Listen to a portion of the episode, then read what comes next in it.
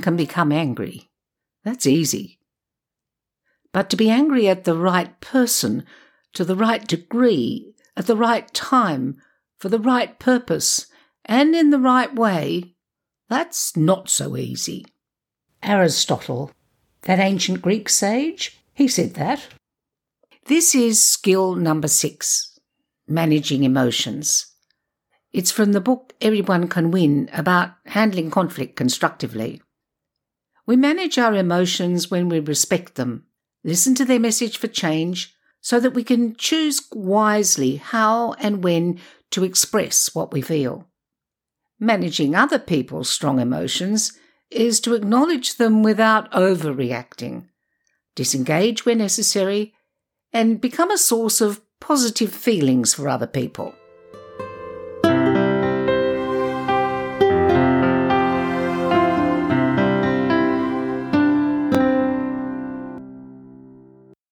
Have you ever become so overwhelmed that you couldn't speak or even think clearly?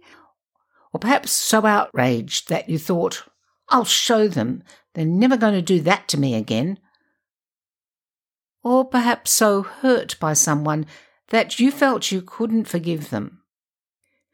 I'm talking here about big emotions like these we want to handle them very well indeed if we're going to make our conflict situations better and not worse. So that means we don't indulge them and we don't deny them. And if we can accept our emotions and use them wisely, they can strengthen our relationships. Our emotions are a bridge between our physical world and our personal assessment of what's going on they're the filter we use to interpret our relationship between what's happening out there and inside us. And usually that's helpful. Our emotions guide our responses. But our emotional filter is also very prone to distortion. Sometimes our social conditioning tells us it's not okay to feel those feelings. Sometimes we push them down because they trigger reactions that might damage the relationship or because we can't afford to feel them right now, because we've got to get on with the must do's of living. And sometimes we just don't have enough courage or strength yet to open to a great emotional wave of sadness, regret, or anger, and listen to that message. We also add extra layers to our emotional filter to reduce complexity and give ourselves a simpler handle on what's going on. We might create them to protect ourselves, to smother the feeling itself, or to blame ourselves, or condemn the other person. We tell ourselves a story to simplify our picture. We say to ourselves, I feel this, so that must mean Say, for instance, I feel anxious, so that must mean I can't handle this situation. Or, I'm feeling abandoned. I just knew he didn't care about me. Or again, I'm furious. Well, that just proves she has no respect for me. Or I'm depressed right now. And I was yesterday too. Oh, life's not worth living. It's story after story. The raw feeling itself is not a problem. It just is, however uncomfortable it is. But these extra stories get us into real trouble. They distort our view of reality. Pema Chodron, the Buddhist author, says, Feel the feelings and drop the story. So, whenever I can, I take note of my added story and then I work on dropping it. I want to be aware of just the raw, undressed up feeling. I try to get the other person out of the equation. Yes, my feeling might have been triggered by them, but my emotion is mine, and I'm choosing to take responsibility for how I feel. If I'm feeling cranky, my story often goes like, Oh, I'm cranky. It's because they're so insensitive. But I just return to the raw feeling. Oh, that's me being cranky right now. I interrupt my extra story and my judgments about the other person. Well, I may have to pull myself up several times to quieten my story down, Gosh, my stories can be very insistent. But I keep returning to the body sensation of just crankiness without any dressing up. The unadorned feeling is my real ground, and that's what I want to listen to. To be able to respond constructively to conflict, we need to catch hold of our so called negative emotions long enough to assess them. That way, we can take charge of what we say and what we do about them. We need to channel them into relationship quite carefully so that we protect ourselves and our connection with others. That's where our social, emotional intelligence comes in. Let's look at some skills that can boost it so that we steer our passionate conflicts more effectively. If we can be clear about what we feel and what's the matter, then we can use our emotions for positive change.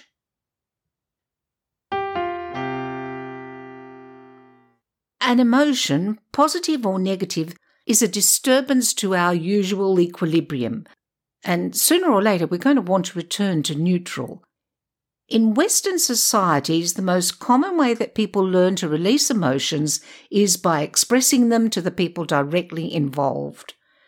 But it's not always fair or wise to dump them on the relationship.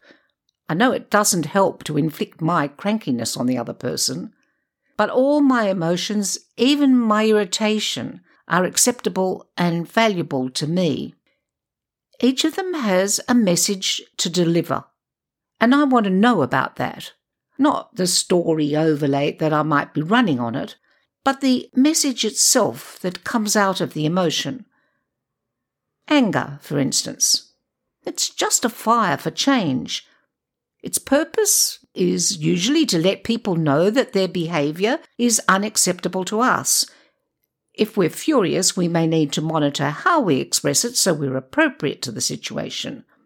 Some people respond better when you talk more about your hurt and less about your anger. Is there hurt under my anger? I want to acknowledge that, at least to myself. What's the message of anger? I need change, and that's what I've got to work towards. How about resentment? I believe it's immobilized anger. It's our way of holding ourselves apart and telling ourselves to be extremely cautious around this person. And that might be a very good point. But it's also keeping us stuck. We're blaming them for how we feel and for the situation that we're in. We're holding on to us being right and them being wrong. Is there something that we can forgive them for now so that we can break out of this holding pattern and really move on in our lives? Are we unconsciously waiting for them to change? Is that realistic? It may not be.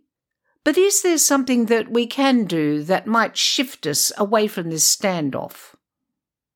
The messages that resentment bring are I need to take charge of this feeling of resentment. I need to help this situation move along now. Hurt is another big emotion. It tells us that our needs are not being met or that our self esteem has been injured. We need to look squarely at the wound. And certainly, before we withdraw, get angry, or take revenge, can we communicate our hurt without too much resentment? The messages of hurt I need to heal.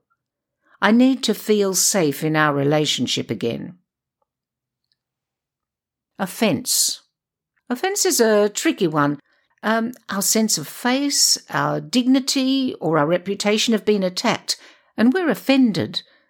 Perhaps someone alleges that we've done something wrong, and we're really insulted. Everyone's social standing requires a certain level of deference from others to maintain it. And if they treat us like rubbish, we might well freeze them out. That's our survival mechanism. But it's not always productive. Yes, I will honour my feeling of offence. It maintains my dignity and protects my self esteem. But do I go further and plot revenge? Can I save myself from an inappropriate reaction by considering what has triggered their lack of respect for me? Is it the pressures on the other person? Or is it just their ignorance? Or, heaven forbid, have I done something to provoke it? What message does offence bring? I deserve to be treated with respect, and I would prefer harmony to be restored. Fear. Fear warns us that we can't control this situation, that danger threatens, and we need to proceed with caution, or seek help, or more information, or to withdraw. Do we need to separate fantasy from reality? What's really the worst that can happen here? And how would I deal with that? The messages of fear? I need to be careful. Or I need support. Or perhaps I need to consider my alternatives. Guilt. Guilt comes along when we do or even contemplate something that's less than we expected from ourselves. It's productive when we feel it, take on board its message, and then move on. But it can be self destructive if it continues to gnaw at us long after the event. Is there something else here that we still need to learn or to fix? Guilt's purpose is to show us a better way to behave. The message might be, I need to make amends. Or perhaps just, I'll do things differently next time. Regret. Regret's a huge feeling that encompasses both pain and sorrow. It may follow after anger, resentment, or guilt. It's a healthy conclusion to those feelings. It acknowledges the unfulfilled potential in the situation. I like to think of it like a slow fire, gently burning off the pain behind, oh, if only it were different. We can safely revisit our regret whenever we feel we're ready. It's saying, I acknowledge my pain and I accept how it was, or still is. I don't need to deny or defend or really do anything. I'm almost complete about this. All these emotions mm-hmm. can become destructive, but they can also be our fire our energy for positive change. Have we really heard that part of their message? We can choose to transform them from the negative. Anger offers us power for action. Hurt can deepen appreciation for the enormity of experience and for its beauty. And fear, when we master it, fuels new excitement, even exhilaration. Sometimes we'll prefer to convert our feelings with an indirect response. For example, this time your anger might be best transformed into building a better message system for passing on information. My crankiness of the other day had been directed at my friend, but it shifted the moment that I mentioned to her that I was dealing with a completely different problem that was troubling me but generally we'll be direct, we'll communicate. So here are five questions that will help you manage your emotions so that you communicate wisely. Number one, why am I feeling this? Ask yourself what's triggered the response? What did someone do? Have they touched on a sensitive issue for me? Number two, what do I need to change? Your emotions tell you what you do and don't want to change. Emotions are often misused to prove the other person wrong and hold grudges. Instead, ask yourself, what change do I want? And does that sound reasonable and viable? Number three, what do I need in order to let go of this feeling? Once we get hold of an emotion, we can have trouble finishing with it. If someone made us angry, we stay angry. Or if someone hurt our feelings, we stay hurt. Emotions should do their work and move on. Ask yourself, what will help me let go? Explain myself? An apology? Do I need to see them making an effort? And the fourth question to ask ourselves is whose problem is this really? How much of it is mine? And how much of it is theirs? Say your teenage son's room is untidy. If you have to find something in there, there is a problem. It's yours. But as it's your son's room, the mess is largely his problem. You'll communicate your anger more effectively if you're assertive about your part of the problem and you minimize your suggestions about theirs. And lastly, number five, what do I think this situation implies? In other words, what story am I telling myself about it? Is it that they don't like me, or they don't respect me, or they don't appreciate me? The conclusions that we're drawing about other people's behaviour often make us feel worse, and sometimes quite out of proportion to the actual situation. Recognise that you, and not they, have added this story, and reassess how realistic it is. Here are five goals to keep in mind when you're communicating emotions. Firstly, avoid the desire to punish or to blame. Take responsibility for how you feel. If you plan an action, check that it's not vindictive. Are you blaming someone for your feelings? People do what they do, and we react how we do. And there's an important difference between you made me mad and when you do that, I get mad. I'm taking responsibility for how I feel. Number two, improve the situation. High emotions indicate where change is wanted, and we want to make that situation better. Our third goal is to communicate our feelings appropriately. If someone hurts or angers you, you do have a right to say so, but you don't want them to become too defensive. A well chosen I statement is often your best bet. For example, when you leave suddenly without talking about our problems, I feel hurt. I'd like us to discuss our problems more openly. You might want to check out a lot more about I statements under skill number four, appropriate assertiveness in this series. Our next goal is to improve the relationship and increase communication. Bottling up your feelings withdraws something of yourself from the relationship. When you talk about your feelings, you're offering something very precious to the other person the opportunity to know you better. When someone tells you about their feelings, they're offering you the same gift.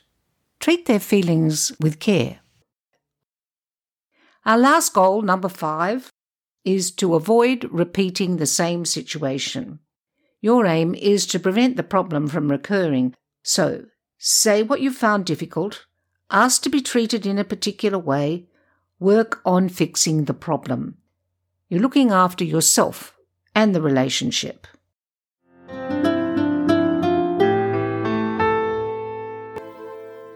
Once, when my daughter was a child, we were arguing, and she said to me, I hate you. And I replied, Well, right now, I don't like you very much either. But in our family, that's the start of a conversation, not the end of it.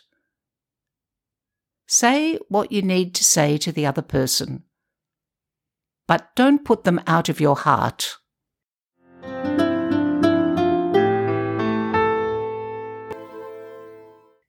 Emotions have a natural cycle. They arise, we recognize and accept them, we respond, and their energy releases, and we're then back at equilibrium. If we can't or don't choose to respond with a communication or appropriate action at this time, how do we return to equilibrium? Our normal cycle's been interrupted. So, we could express, we could suppress, or perhaps contain. Perhaps we're fearful of being overwhelmed by the emotion and we're avoiding a conflict that might come in its wake. So we suppress our hurt or our anger and try to deny it. The cycle's not complete. We breathe more shallowly, our overall levels of stress build. There's a direct connection between our psychology and our physiology. Pent up, suppressed emotions don't disappear, and they can implode, causing illness and burnout. Or maybe they explode, and sooner or later they'll cause an embarrassing scene. Our emotions are experienced through our body. It's our instrument of emotional awareness. When it's not appropriate to express our emotions, we're doing damage to ourselves if we suppress it, refusing to be aware of it. We dull our body's mind. We've clogged up that filter between ourselves and the outside world.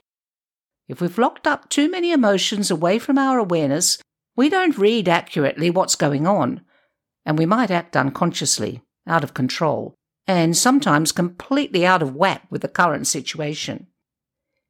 If we can't find a safe way to access what we feel, we're liable to self medicate to dampen down that sensitivity. And we can do it in all sorts of ways. We can do it with spite, anger, overeating, self harm, legal or illegal drugs. We can even be addicted to conflict itself if it deadens a deeper pain. When it doesn't seem right to bring our emotions into the relationship, our best alternative is to contain them for the time being. How's that different to suppressing? Containing means that we remain aware of the emotion, but we don't fully respond to it yet. We make considered choices about our best words and actions for now. The requirements of the workplace and social decorum will often prevent us from going public about our feelings. The energy of the contained emotion might still be running high. It's like a wave running into shore. It will stop naturally when it runs out of momentum, as long as we don't embroider it with story. Many emotions simply discharge during our daily activity and we also discharge some of our emotions nightly in our dreams.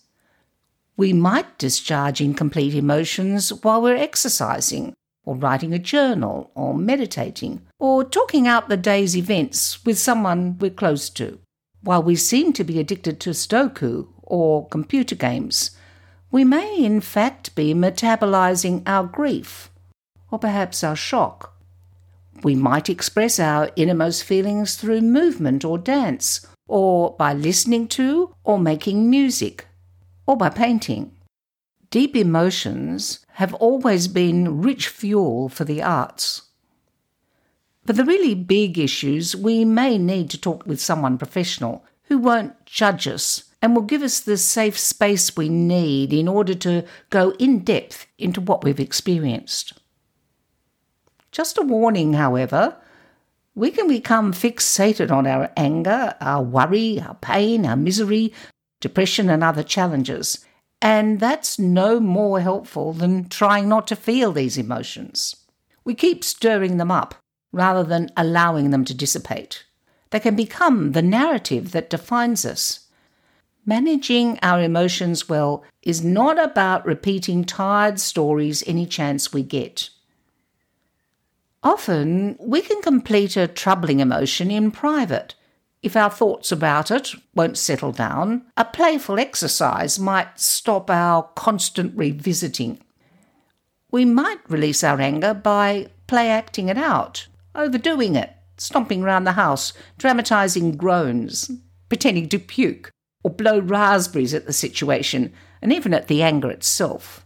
It's definitely best done alone but make it a game, be childlike. It's a great way to break our fascination with an emotion that really should pass through us and not stick around to get in our way.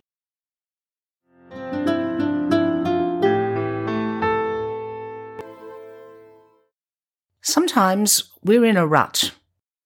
We can't pinpoint our feelings exactly, but we keep rolling the same old thoughts about a problem and we get nowhere. That's a perfect time for using a wonderful technique for deeply listening to ourselves. It's called focusing. I'll give you a quick explanation here, and if it appeals, I highly recommend Eugene Gendlin's book called Focusing. It's been constantly in print since 1988. Focusing is the art of paying attention to the way your body feels a problem, your thoughts and emotions. It takes you out of the mind chatter and into the here and now. I use it to deepen my understanding of how things really sit for me, and it often changes the way that I decide to deal with a conflict. To focus well, you need to grasp just two basic concepts felt sense and body shift. Your body registers everything that's going on in very subtle muscular responses and energy flows and resistances. Different issues feel different. They have different felt senses. Just like holding an orange feels different to holding a tennis ball. Our whole body is doing our thinking.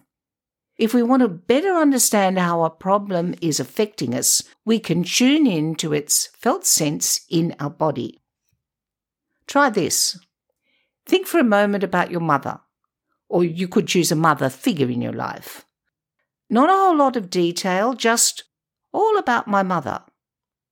Just get the essence of her. And see if you can sense where in your body you hold these sensations.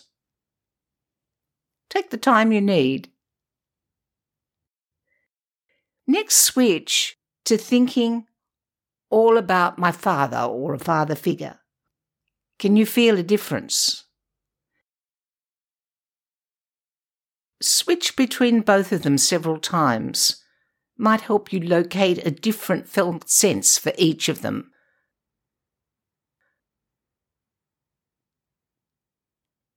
The next concept to get is body shift. It happens when we first find accurate words for something that was previously unconscious. There's a release of energy with that and a subtle change in our body's state. Say we know we've forgotten something, um, but we just can't think what it is. It niggles away until it springs back to mind. Oh, that's right. I want to take that book with me. There's a noticeable release of tension that just comes from bringing it back to mind.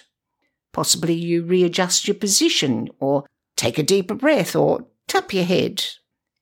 The moment of relief, that's called body shift. A similar relief and release of energy occurs any time you tune into the felt sense of something that's troubling you and up pops a new set of words that describe the matter exactly. The accurate labeling undoes a knot inside you and you resettle yourself a bit. Your label might be, Oh, the real problem is I'm not sure I can trust him. Or, Oh, that's it. I really want her to like me. There's a body shift because there's a real change in how we understand the problem now. Okay, that's body shift and felt sense. You're actually ready to start focusing. I'll probably run through these instructions a bit fast for you. Focusing takes a bit of time. You may want to play this section again and turn me off while you practice, but here's the gist of it. Bring to mind some current difficulty. Get in contact with its felt sense somewhere in your body. Actually, the more troubling the problem or the conflict, the easier it is to find its felt sense. But don't go into it. Don't rehash all that you already know about it. Just get a global sense of all about the problem and where you hold it in your body probably somewhere in your torso. Ask those physical sensations what's the main thing here? What's important here? Why am I uncomfortable? Don't answer with your previous thoughts. Let your body tell you where it's at right now. Stop the mind chatter. Feel. Listen. Wait. After a few moments, a label for something important about the problem will pop into your mind, and the sensation you're feeling changes a bit. That's a subtle body shift. it's your cue to ask that new sensation, Oh, so what's the main thing about that?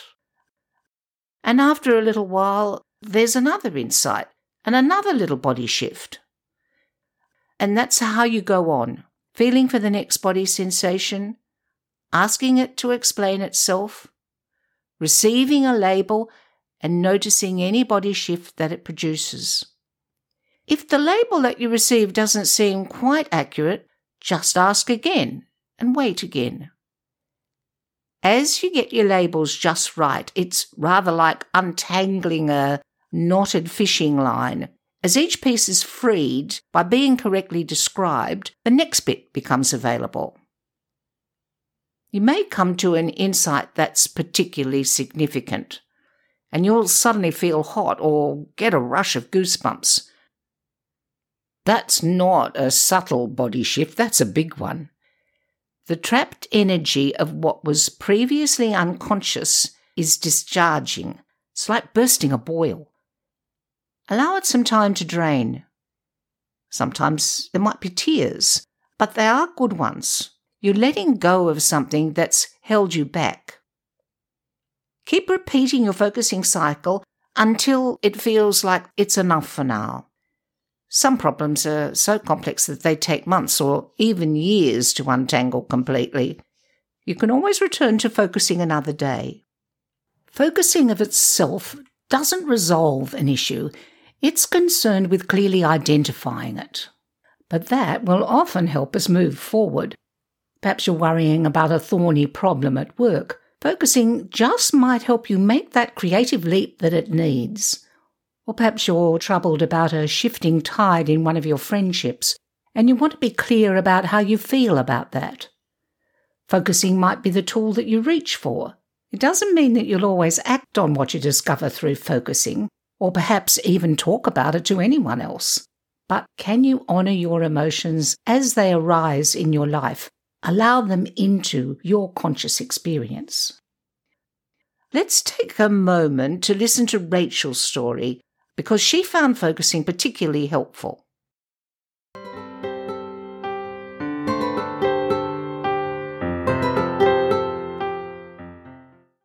Rachel is an Australian woman. She is married to a Greek man, Dimitri, and she told me this story about while they were still living in Greece but were preparing for Dimitri to make the big step of migrating to Australia with her.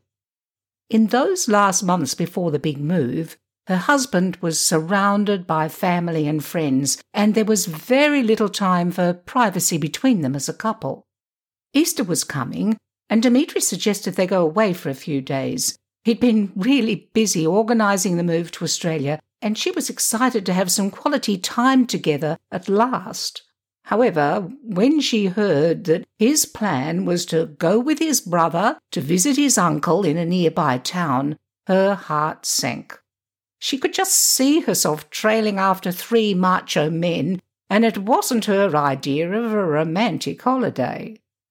So she asked Dmitri if they could do something else, just the two of them. And Dmitri replied gruffly, I don't want to leave my brother while his wife's away. And Rachel agreed, but very reluctantly, and Dmitri grumbled, Don't worry, it's better if we just stay here. They left the issue, but she felt really angry and hurt. Later, alone, she decided to try focusing. She described to me how she'd used it to help her with those pent up feelings. She tuned into their conflict, felt for where she was holding it in her body, and asked her inner sense of it all what was the real issue for her. And then she waited, and words started to flow for her. I feel so disappointed. I feel like I'm giving our relationship more than he is. I'm tired of trying so hard. I feel lonely. I miss everyone in Australia. No, no, that's not quite right. Ah. I feel hurt because it seems he just prefers to spend his time with his family and friends. I feel let down. Well, she knew that was the crux of the problem because a wave of tears came with that. And when they passed, she went back to focusing some more. She wanted to refine how she felt about the problem now, So she went back into her body sensations of how it felt to her right now and let the thoughts arise from that new place. And a main issue became I feel unappreciated when Dimitri doesn't make time to nurture our relationship. And then some perspective on his issues washed in. She understood that he felt so responsible towards his family and how he felt torn leaving his friends too to move to Australia with her. And she wondered if this was why he wanted to spend every spare minute with them before leaving. Her emotions settled well, she still felt neglected and hurt, but now she had some clarity, and she knew that they would need to talk about this issue again. The final surprise came when Dmitri arrived home that day. Normally, after an argument, he'd give her the silent treatment for a while. He'd be a bit resentful. But this time, she said he came in warm and affectionate. And she wondered if he was responding to the internal shift that she'd made during her focusing time. The following day, they were able to discuss the holiday and her needs in the relationship quite calmly. She encouraged him to open up about his sense of responsibility to his family, too, and what he could do about that once they'd made the big move. They really cleared the air. I don't actually know how they spent that last Easter break in Greece. Didn't seem that important to Rachel anymore.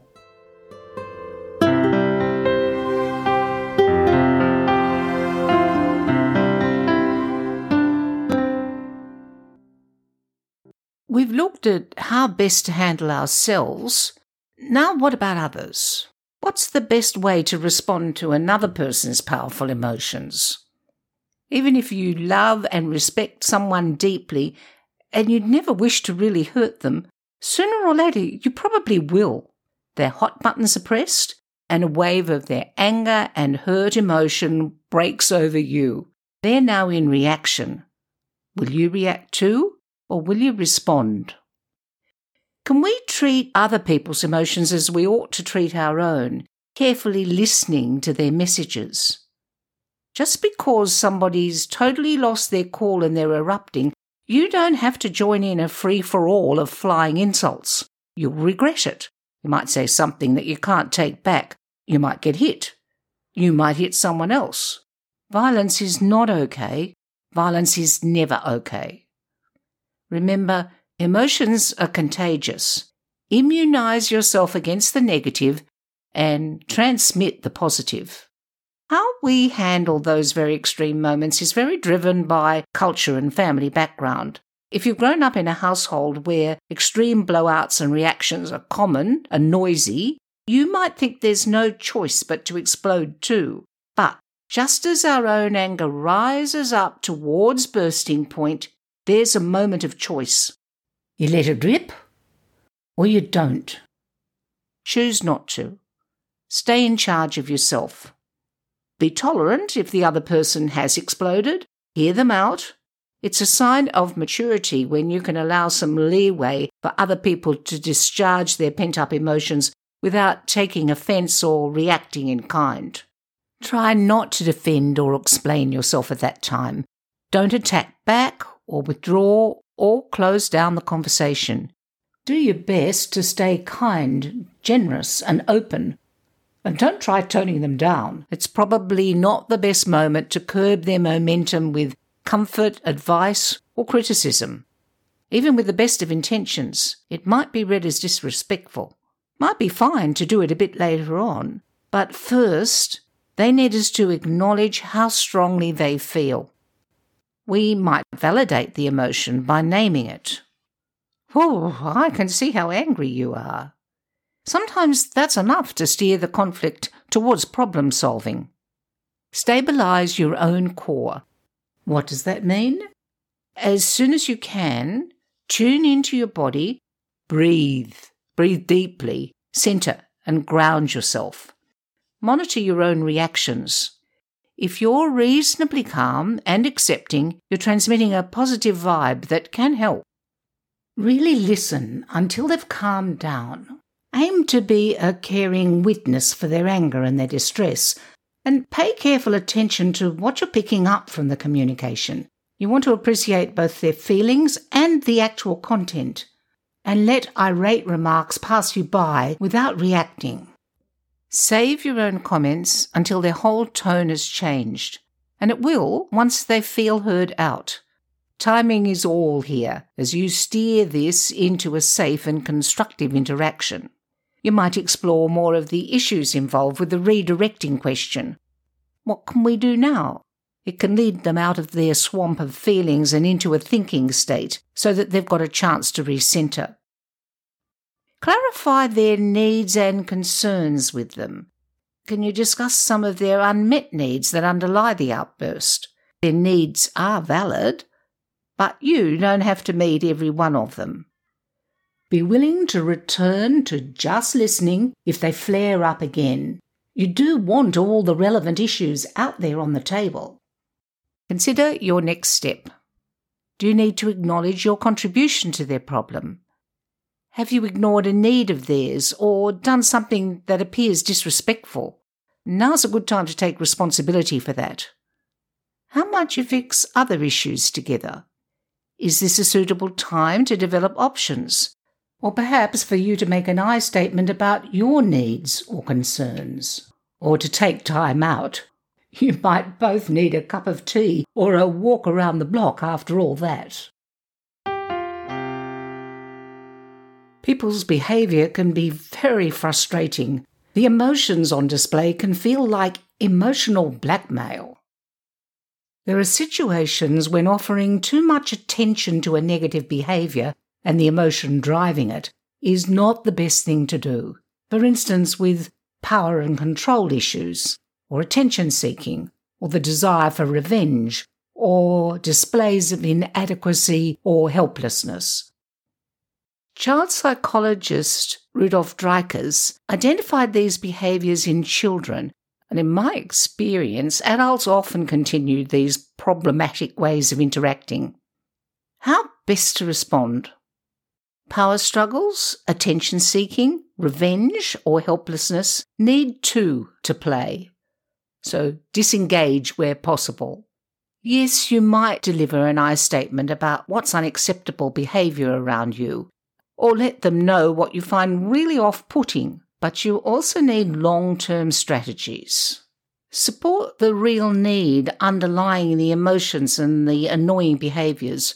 Remember that behind this mess of emotional blackmail are unmet needs or hidden fears. If you're beginning to get caught up in a power struggle, disengage.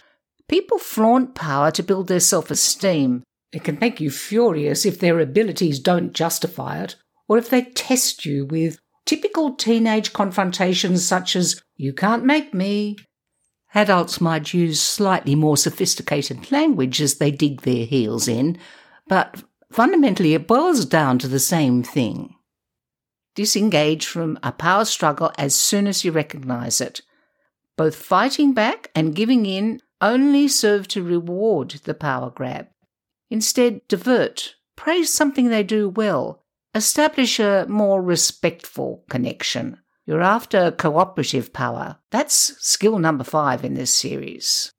Reward the behaviour you do want. It's easy to react negatively to someone who's seeking excessive attention. Perhaps they jump into the spotlight, big note themselves, or monopolise conversations. How do you react? Do you remind them that they've said enough about that already or put them in their place?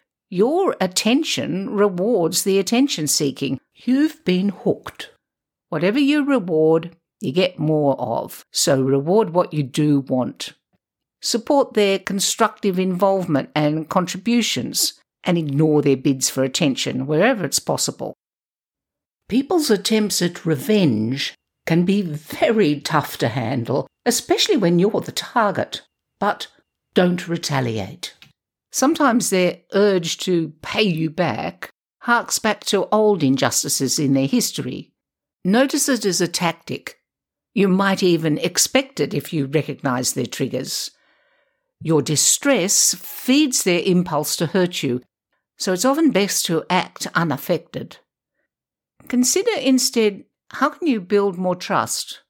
How can you show that you respect their needs? Justice is their big issue, so make sure you are being just and fair with them. Nonetheless, your best efforts might not work, and you just have to back away. You may be driven mad by someone who acts helpless when really they're not. Don't succumb.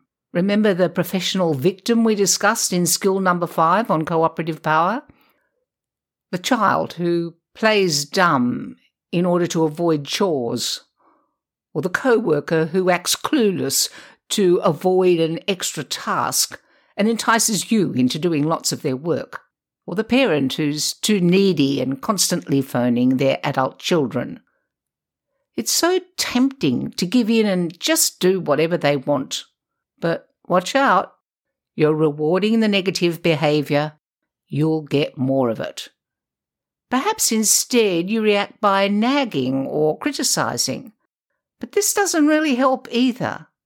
You're more likely to cut through the manipulation by supporting any positive attempts they make, however small, to help themselves and to get on with managing their own lives. Manage the emotions fueling manipulative behaviours by supporting the legitimate, underfed needs that are behind them. Nourish core needs. Become a source of positive emotions. In fact, can we become a constant source of positive emotions for those around us, well before problems arise? It's how we can harness cooperation, creativity, and trustworthiness in the most difficult of people. And we can do it all the time, with everyone. Fisher and Shapiro, in their book Beyond Reason, recommend that we nourish five core underlying needs that are actually common to most people. Five core needs. What are they? Good question. Express appreciation of the merits of how the other person thinks, feels, and acts, and express your appreciation of the difficulties they're facing. Nourish their self esteem. Help them build a sense of affiliation or connection with us and their team. We all need to feel we belong indicate our respect for their autonomy, their need and ability to make decisions for themselves, the need some independence to build their identity. Respect their status. Don't demean them in any way. They need our respect. And lastly, help shape fulfilling and meaningful roles for them whenever it's appropriate, and especially when designing solutions. They need to feel significant and have their contributions valued. We forestall negative feelings with an overlay of positive ones. They're more likely to want us as their partners rather than their opponents. We want them to value our relationship, and they will if they feel good in our company, and they'll nourish us in return.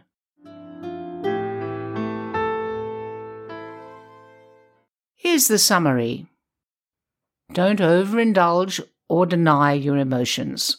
All our emotions are worthy of our attention. Just don't dress them up with stories. Each has a message for us, and in particular, we can ask ourselves what do we want to change? Then we can decide what to communicate with others. An I statement tells the other person we're taking responsibility for how we feel. We might want to review that format. It's in skill number four on assertiveness. To return to equilibrium, we might need to release pent up feelings away from the other person. Try focusing to find the crux of the problem, name it clearly for ourselves, and find out what's underneath. Our emotions grow us, if we allow them into awareness. Respect other people's strong feelings. Handle a blow up with really good listening. You might want to review this method too. You'll find that in part one of skill number three, empathy. Don't reward manipulative emotions and behaviors. Instead, support the underfed needs that are driving their emotional blackmail. Become a source of positive feelings for others. Protect and nourish their self esteem. Help them feel they belong, they're appreciated, and that they're making a significant contribution. When we learn how to manage emotions, our own and other people's, we build richer and more meaningful relationships. If you'd like more details on all of this, have a look at our website at Conflict Resolution Network. Our headquarters are at crnhq.org. You can download a transcript and explore our study notes on managing emotions. And there's a free manual for trainers there too. And for ongoing reference, you might want to purchase the book Everyone Can Win. It's the inspiration for this series. In this episode, we've explored tools for managing emotions that we can use right now. But in truth, there may be no real resolution until we're ready to forgive and move on. What fuels ongoing resentment? We look into how we can work with and around this in our next episode on willingness to resolve. So do press your play button for that one sometime soon. Perhaps subscribe to the series wherever you prefer to listen to your podcasts. And you can really help us spread the word if you leave us a review there and let your friends know about it too. Good conflict resolution skills do make an enormous difference in people's lives.